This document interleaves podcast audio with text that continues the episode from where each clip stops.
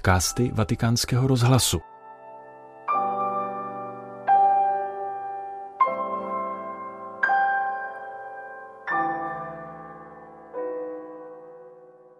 V neděli 11.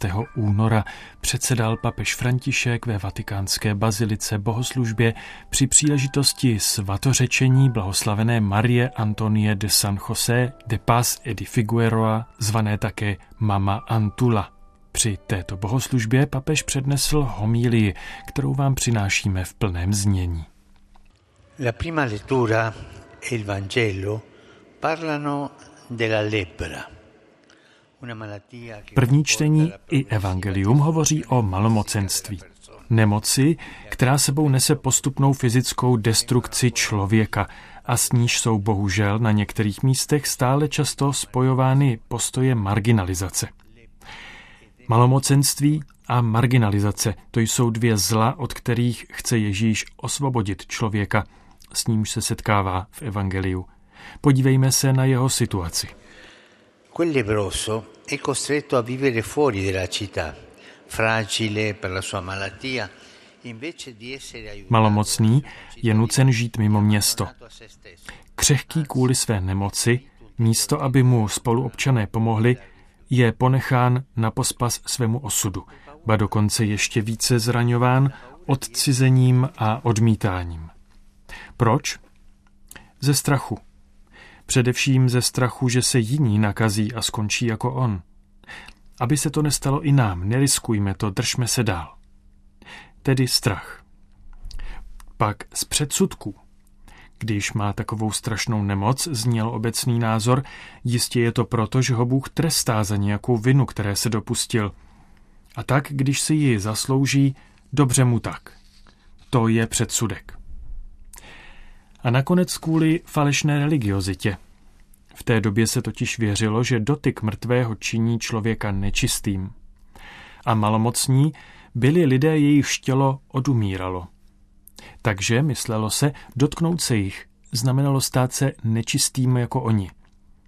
Tady šlo o pokřivenou religiozitu, která stavila bariéry a přehlušila pravou zbožnost. Paura, pregiudizio e falsa religiosità. Ecco tre cause di una grande ingiustizia. Strach, předsudky a falešná religiozita. To jsou tři příčiny velké nespravedlnosti, tři malomocenství duše, která nutí slabé trpět, odhazuje je jako odpad. Bratři a sestry, nemysleme si, že jsou to jen věci minulosti. Kolik trpících lidí potkáváme na chodnících našich měst. A kolik strachu, předsudků a nedůsledností je mezi těmi, kdo věří a hlásí se ke křesťanství. A tyto strachy je nadále zraňují. I v naší době je tolik marginalizace. Je třeba bořit bariéry. Je třeba léčit malomocné. Jak? Jak to můžeme udělat? Co dělá Ježíš? Ježíš dělá dvě věci. Dotýká se a uzdravuje.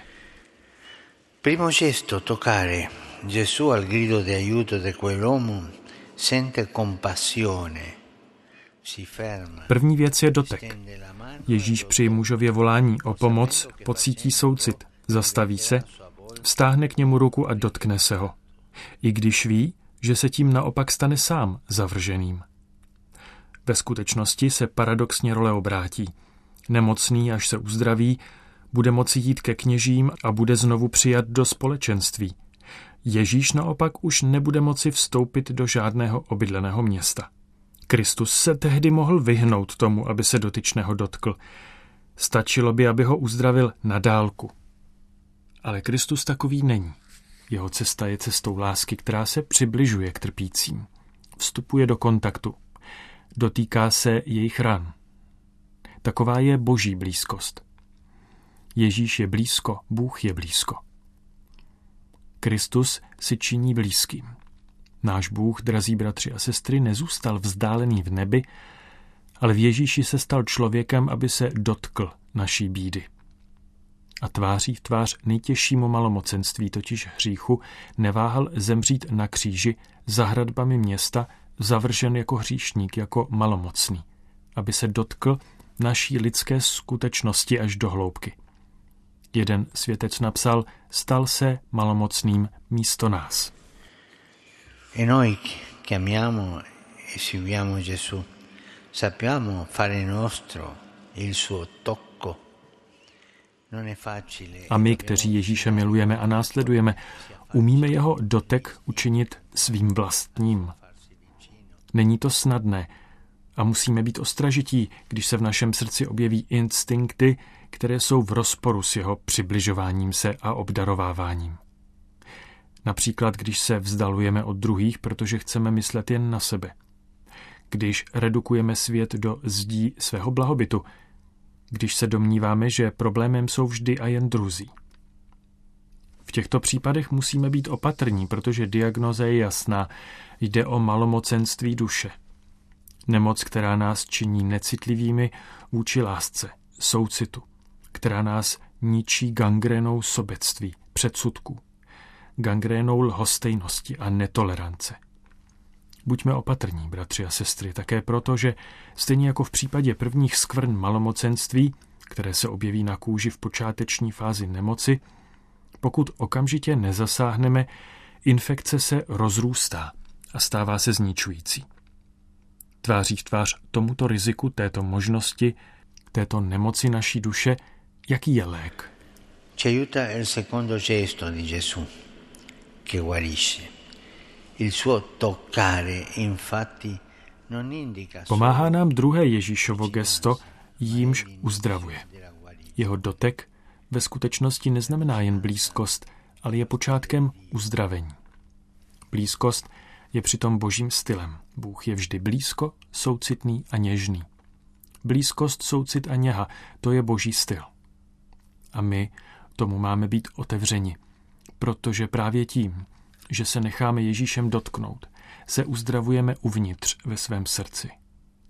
Když se jim necháme dotknout v modlitbě, v adoraci, když mu dovolíme, aby v nás působil skrze své slovo a svátosti, jeho kontakt nás skutečně promění. Uzdraví nás z hříchu, osvobodí nás od uzavřenosti, promění nás víc, než můžeme udělat sami, vlastními silami. Naše zraněné části, srdce a duše, nemoci duše je třeba přivést k Ježíši. To dělá modlitba ale ne abstraktní modlitba, složená jen z formulí, které se mají opakovat, ale upřímná a živá modlitba, která klade ke Kristovým nohám bídu, slabosti, faleš, strach. Ptejme se sami sebe, dovolím Ježíši, aby se dotkl mého malomocenství, aby mě uzdravil? Al tocco di Gesù infatti rinasce il meglio di noi stessi – při Ježíšově doteku se totiž znovu zrodí to nejlepší z nás samých. Tkáně srdce se obnoví, krev našich tvůrčích impulzů znovu začne proudit plná lásky. Rány minulých chyb se zacelí a kůže vztahu získá zdravou a přirozenou soudržnost. Tak se vrací krása, kterou máme, krása, kterou jsme. Krása toho, že jsme milováni Kristem – Znovu objevujeme radost z toho, že se můžeme darovat druhým, beze strachu a bez předsudků, zbavení forem uspávající religiozity, která se zbavuje těla našeho bližního. Schopnost milovat, přesahující veškerou vypočítavost a pohodlnost, v nás znovu získává sílu. Allora, come dice una bellissima pagina della scrittura, da quella che sembrava una valle de ossa inardite, pak, jak praví krásná pasáž písma, z toho, co se zdálo být údolím uschlých kostí, povstanou živá těla a znovu se zrodí lid spasených společenství bratří a sester. Bylo by však milné myslet si, že tento zázrak vyžaduje velkolepé a spektakulární formy, aby se mohl uskutečnit. Děje se především ve skryté každodenní lásce. V té, která se prožívá v rodině, v práci, ve farnosti a ve škole, na ulici, na úřadech a v obchodech. V té, která nehledá publicitu a nepotřebuje potlesk, protože lásce stačí láska. Ježíš to dnes zdůrazňuje, když uzdravenému člověku ukládá, aby nikomu nic neříkal. Tedy blízkost a diskrétnost. Bratři a sestry, takto nás miluje Bůh. A pokud se jim necháme zasáhnout, můžeme se i my, mocí jeho ducha stát svědky lásky, která zachraňuje. E oggi pensiamo a Maria Antonia de San José Mamantulla. È stata una viandante dello spirito. Dnes myslíme na Marii Antonii ze San José, zvanou Mama Antula. Byla poutnicí ducha. Urazila tisíce kilometrů pěšky přes pouště a nebezpečné cesty, aby přinášela Boha.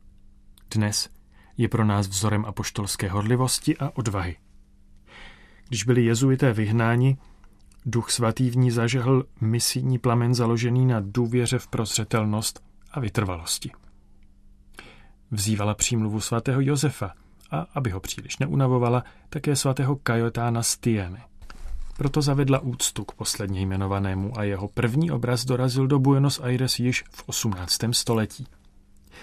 Díky mamě Antulé se tento světec, přímluvce boží prozřetelnosti, dostal do domácností, čtvrtí, dopravních prostředků, obchodů, továren a do lidských srdcí, aby tak nabídnul na stůl chudých důstojný život skrze práci, spravedlnost, každodenní chléb. Modleme se dnes k Marii Antonii, svaté Marii Antonii de Paz de San José, aby nám hodně pomáhala. Kež nám všem hospodin žehna. Maria Antonia, Santa Maria Antonia de Paz de San José, che ci aiuti tanto. Il Signore ci benedica tutti. Tolik papež František ve své homílii při svatořečení mamy Antuly ve svatopetrské bazilice při slavnostní bohoslužbě 11. února. Tento podcast pro vás ve Vatikánu připravil Petr Vacík.